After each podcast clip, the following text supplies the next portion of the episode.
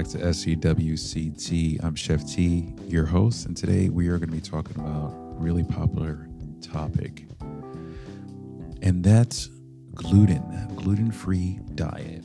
So, it's very popular for a few reasons. Uh, mainstream media, you know, definitely promoted it many times, getting into the public eye. Uh, but there are there are really people out there that are suffering from chronic issues when it when it comes to gluten, and this is the reason why they should. Not everyone, but can for those that aren't sensitive or extreme or have extreme sensitivity to it, should they really adopt a gluten-free diet? Um, that's a great question, and I personally think adopting any sort of diet that's not indirectly uh, beneficial for your sort of needs could maybe create some other problems that you probably aren't familiar with until you actually try to diet out. So I think it's really important to one pay attention to how your body feels when you're eating.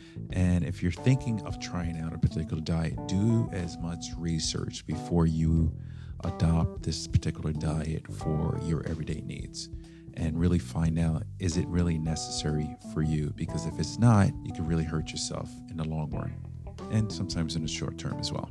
So I found this article on everydayhealth.com who really should be on a gluten free diet. So this article was posted back in 2018. It's a great article. I suggest checking it out. I'm going to read through a few different pointers here that they have. A gluten free diet is a trendy as the l- latest purse that's out there um, relating to fashion. Whatever's trending in fashion, diets can be the same. But if you don't have celiac disease, which is marked by severe gluten intolerance, which I was referring to, can you actually really benefit from cutting out gluten food? So, how going gluten free became trendy in the first place? So, back uh, in 2018, as first reported in an article published January 2018 in the Vogue magazine. The entire menu at the Golden Globes were gluten free, and many celebs with no known gluten sensitivity, like Gwyneth Paltrow and Oprah Winfrey, swear by the gluten free diet for the health benefits and detox effects. So, how did gluten free diets become so trendy? And this person is saying, I see many patients on gluten free despite lack of clinical diagnosis of celiac disease, said Abdulia Nawi, MD, hope I pronounced that right, medical director of the Center for Gut Rehabilitation and Trans- Transplantation at the Cleveland Clinical in Ohio. I think the media has a lot to do with this particular trend. Indeed, books like Wheaty Belly by cardiologist William Davis, MD, taught the benefits of ditching gluten, even for people who don't have celiac disease, a notion that many dietitians and doctors dispute, according to an article published in October 2014 in Tufts Now. Jessica Lafer, RDN, a senior clinical dietitian at the Susan and Leonard Feinstein Inflammatory Bowel Disease Center at Mount Sinai Hospital in New York City, agrees nothing she's seen more interesting, more interest in gluten free diets in the past few years, often for weight loss.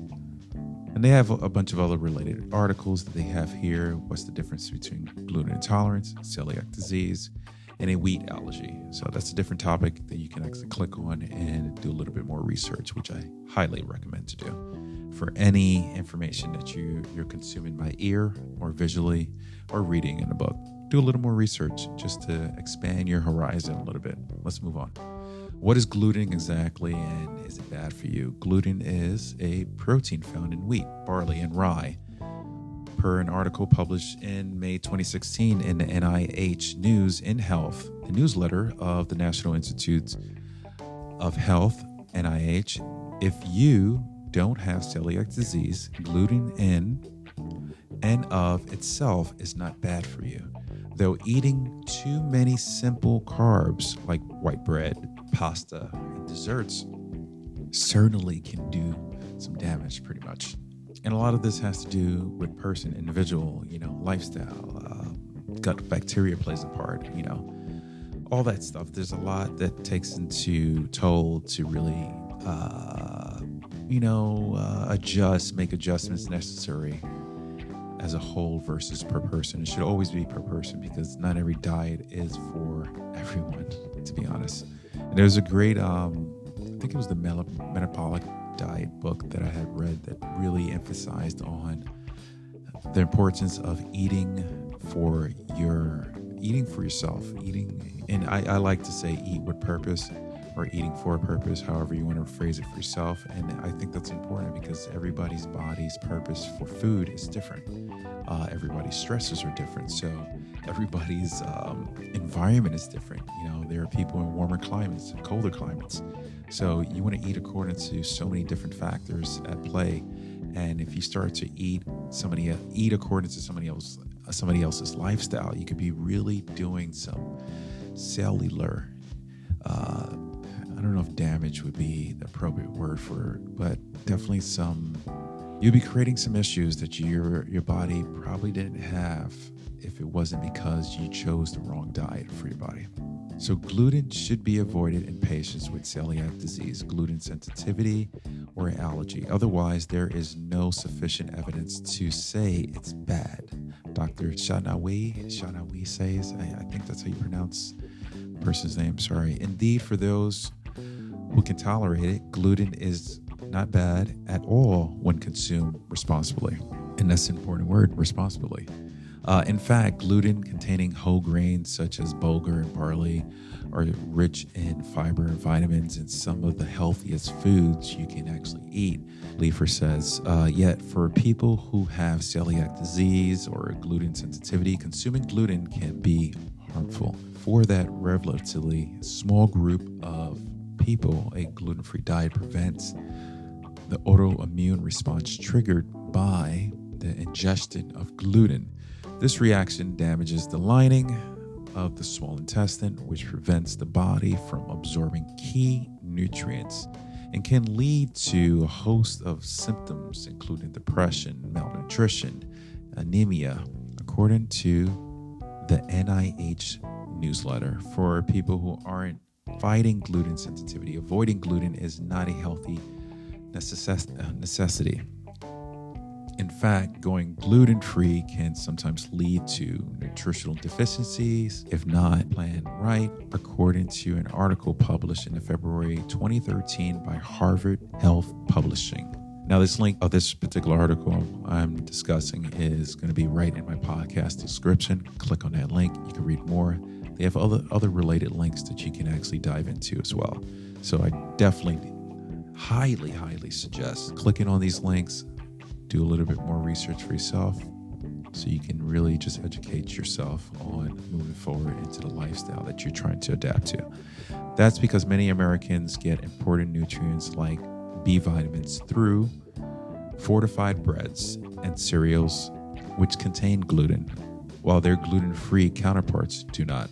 What I would say, I'm not going to read this article, it's extremely long. Um, what I would say is sometimes people who have gut issues can really tolerate fermented foods. So fermented breads like sourdough breads can uh, pretty much be beneficial for people that are dealing with some gut issues. I, I know cooking for many of my clients that I've cooked for people on IBS, uh, cooked for people with celiac. I've also cooked with people with other gut issues. Um, and fermented foods always seem to be extremely beneficial. So that's why people go out and get probiotics to help them digest foods or uh, you know put good bacteria back into the gut. And if you're on medication, you may want to consider uh, you know always. This is not health advice. Um, have to say that I'm not a doctor, not your doctor, um, chef, and a health coach. However, I'm just suggesting some good pointers on what you might consider doing, which is if you are on a medication uh, that's going to be a lot of medications do affect your good bacteria in your gut. So looking into like a probiotic may be beneficial, but you always want to check with your health practitioner first because you don't want to get something that will affect the medication that you're taking and cause other damage than what's already happening. So always check with your health practitioner for that. Anyhow, hope you guys are doing well uh, as you continue to social distance yourself. Whatever state you're in, whatever country you're in, you're listening to this. Hope you guys are doing well out there. I hope this information is helpful. Um, feel free to visit my site, simpleeats.com, if you are in sort of a cooking rut and you're looking for some inspiration in terms of recipes. Check the site out. My promo code for all my ebooks is Eat Simple. Again, it's my promo code is Eat Simple. I messed up. Excuse me. My promo code once again is Eat Simple. E A T S I M P L E. Enjoy, guys. Go cook something delicious and share it on Insta. Make sure you uh, tag us. Hashtag get souped. get souped is pretty much the acronym S E W C T. Peace. I'm Chef T. Once again, thanks for joining me right here on SEWCT. Thanks.